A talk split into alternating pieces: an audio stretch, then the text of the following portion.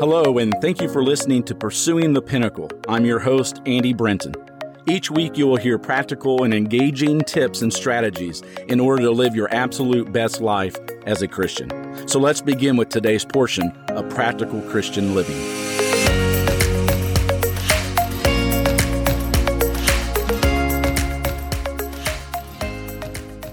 Today, we're going to go to Ephesians chapter 4 and verse 20 where the Apostle Paul writes, But you did not learn Christ in this way. And so our verse today is a simple reminder of what we read and what we find in the Gospels. Jesus, as the Holy Spirit reveals him to us, is the Jesus that we are to imitate, that we are to believe, that we are to follow, and that we are to obey. And this is what Paul was reminding the Ephesian brethren all about in Ephesians chapter 4. And so you see, the Ephesians were told, just like us, we're told to walk differently than the way we once walked. They were to be a changed people. They were to be a new people in Christ. Therefore, lying and anger and unwholesome words, bitterness, wrath, unforgiveness, whatever the case, these were their old ways. They were to be done with those things. And so, following Jesus would not take them down those dark streets. Jesus is all about holiness and righteousness. It's really a simple concept with what Paul says. You did not learn Christ this way. And what I can liken this to is the idea of someone learning to play piano. Different people may learn different ways of how to learn to play the piano. There are some individuals that will take private one on one lessons with an instructor. Others may learn in a group type of session. Others may learn by ear. And so, what Paul is driving at here is not the manner in which you learned it, but the information that you were taught. The Ephesians did not learn that Jesus promoted ungodliness or selfishness or sinfulness. You did not learn that from Jesus. And so for us today, don't turn Jesus into what he is not. Don't manufacture your own version of Jesus. Don't try to merge Jesus with sin. And this is what we're reading from Ephesians chapter 4 and verse 20. It was applicable to them and it is also to us today because sin and Jesus, they don't fit together and they never do, they never will.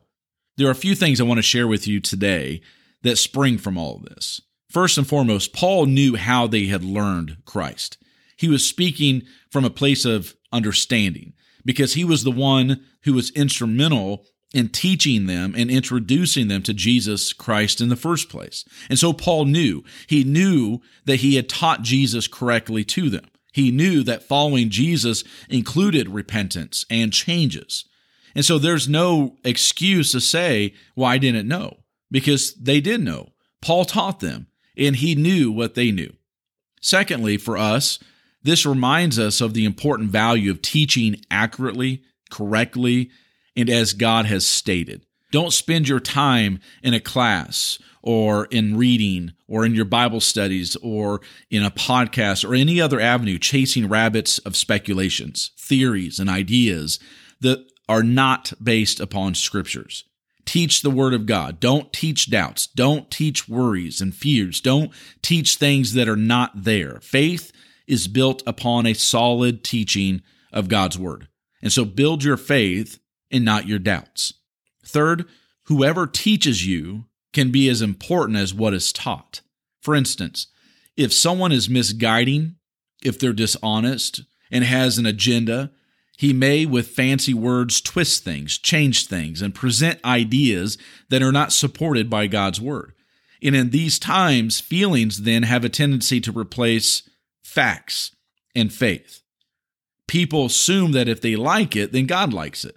And this warm and fuzzy, confused teaching opens the door to all kinds of ideas that lead us away from righteousness and holiness. And so, who are you allowing to influence you? Who are you allowing to teach you? What are you reading? What podcasts are you listening to? Do they get what the Bible message is all about? Do they understand the fundamental concepts such as baptism, miracles, the organization of the church, worship, heaven and hell? Do they get it about those ideas? Because if they are wrong about these simple things, how can you trust them about other things? You did not learn Christ this way. Fourth, we all have a responsibility for our own faith. We must take ownership of our faith. I cannot allow my faith to be shaped by someone else. We wouldn't allow someone to talk us into buying a car that we didn't really want. Yet, would we allow someone to tell us what we ought to believe about the Lord?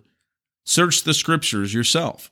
Do your own homework. Look carefully and look deeply into God's word. Think things out. Meditate on what God has told you. Lower your nets into the deeper, deeper waters and come to know and come to understand and make up your own mind regarding God's word.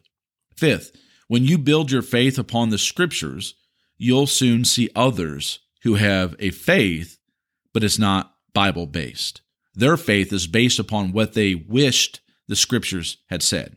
They have no real foundation and there is no rock supporting what they believe. And so their evidence oftentimes is in that God loves me. That broad, inclusive concept has a lot of people wallowing in the mud of sin without any guilt or without any shame. It's allowed leaders to ignore what God says about worship and leadership. And people are flying solo, and it's all under the giant umbrella of God loves me. Does God love you? Yes, God loves you. The Bible says that. But the same Bible also says that if you love him, you will keep his commandments. And so that shuts the gate on all the freelance thinking that goes on today with regard to religious or biblical teachings and thoughts. Build your thoughts and build your faith upon the Word of God. Go to the book for your hope. Go to the book for your evidence. Go to the book for your proofs. Be a person of the Bible because you didn't learn Christ any other way. Finally, I would tell you if we all learn Christ based upon the Bible and the Bible alone, then we ought to all believe the same. There ought to be a unity of thought, which then translates into a unity of action. The Bible speaks of one mind. Be of the same mind. And so, how can we have that one mindedness? Well, we all come from different backgrounds. We all have different stories. We all have different experiences. And so, the only way that we can get to that one mindedness is if we have all learned Christ the same way, the Bible way. Our faith rests upon the same scriptures. A person in the first century who barely knew how to read had the same understanding of Jesus the Christ as you and I do with the books and the software and the podcasts and all the different programs and information that are at our fingertips today. The gospel story has not and does not change. Our hope is not in finding something new that is out there, some new revelation, some new thought. Our delight is seeing the Jesus that is revealed to us by God. What God wanted us to know is then in the scriptures, not in some newly discovered article or whatever it may be, written long ago or even yesterday. You did not learn Christ that way. You know, that's a great reminder for us who are disciples, who are believers, who are obedient, who love the Lord God and want to be found pleasing to Him. But this is also a great reminder to those who once knew Christ but have started to walk away. It's a great reminder for those who once knew Christ but now have embraced some wild idea that is not in the Bible. It's a great reminder for those who want culture to be the standard rather than the Word of God. But it all starts with learning. We must learn Christ. And the way that we do that is by opening up God's Word and jumping in. Once again, I want to thank you for listening and subscribing to and sharing Pursuing the Pinnacle. As always, it is my prayer that God be with you and that you seek Him and obey Him in all things. Until next time, God bless.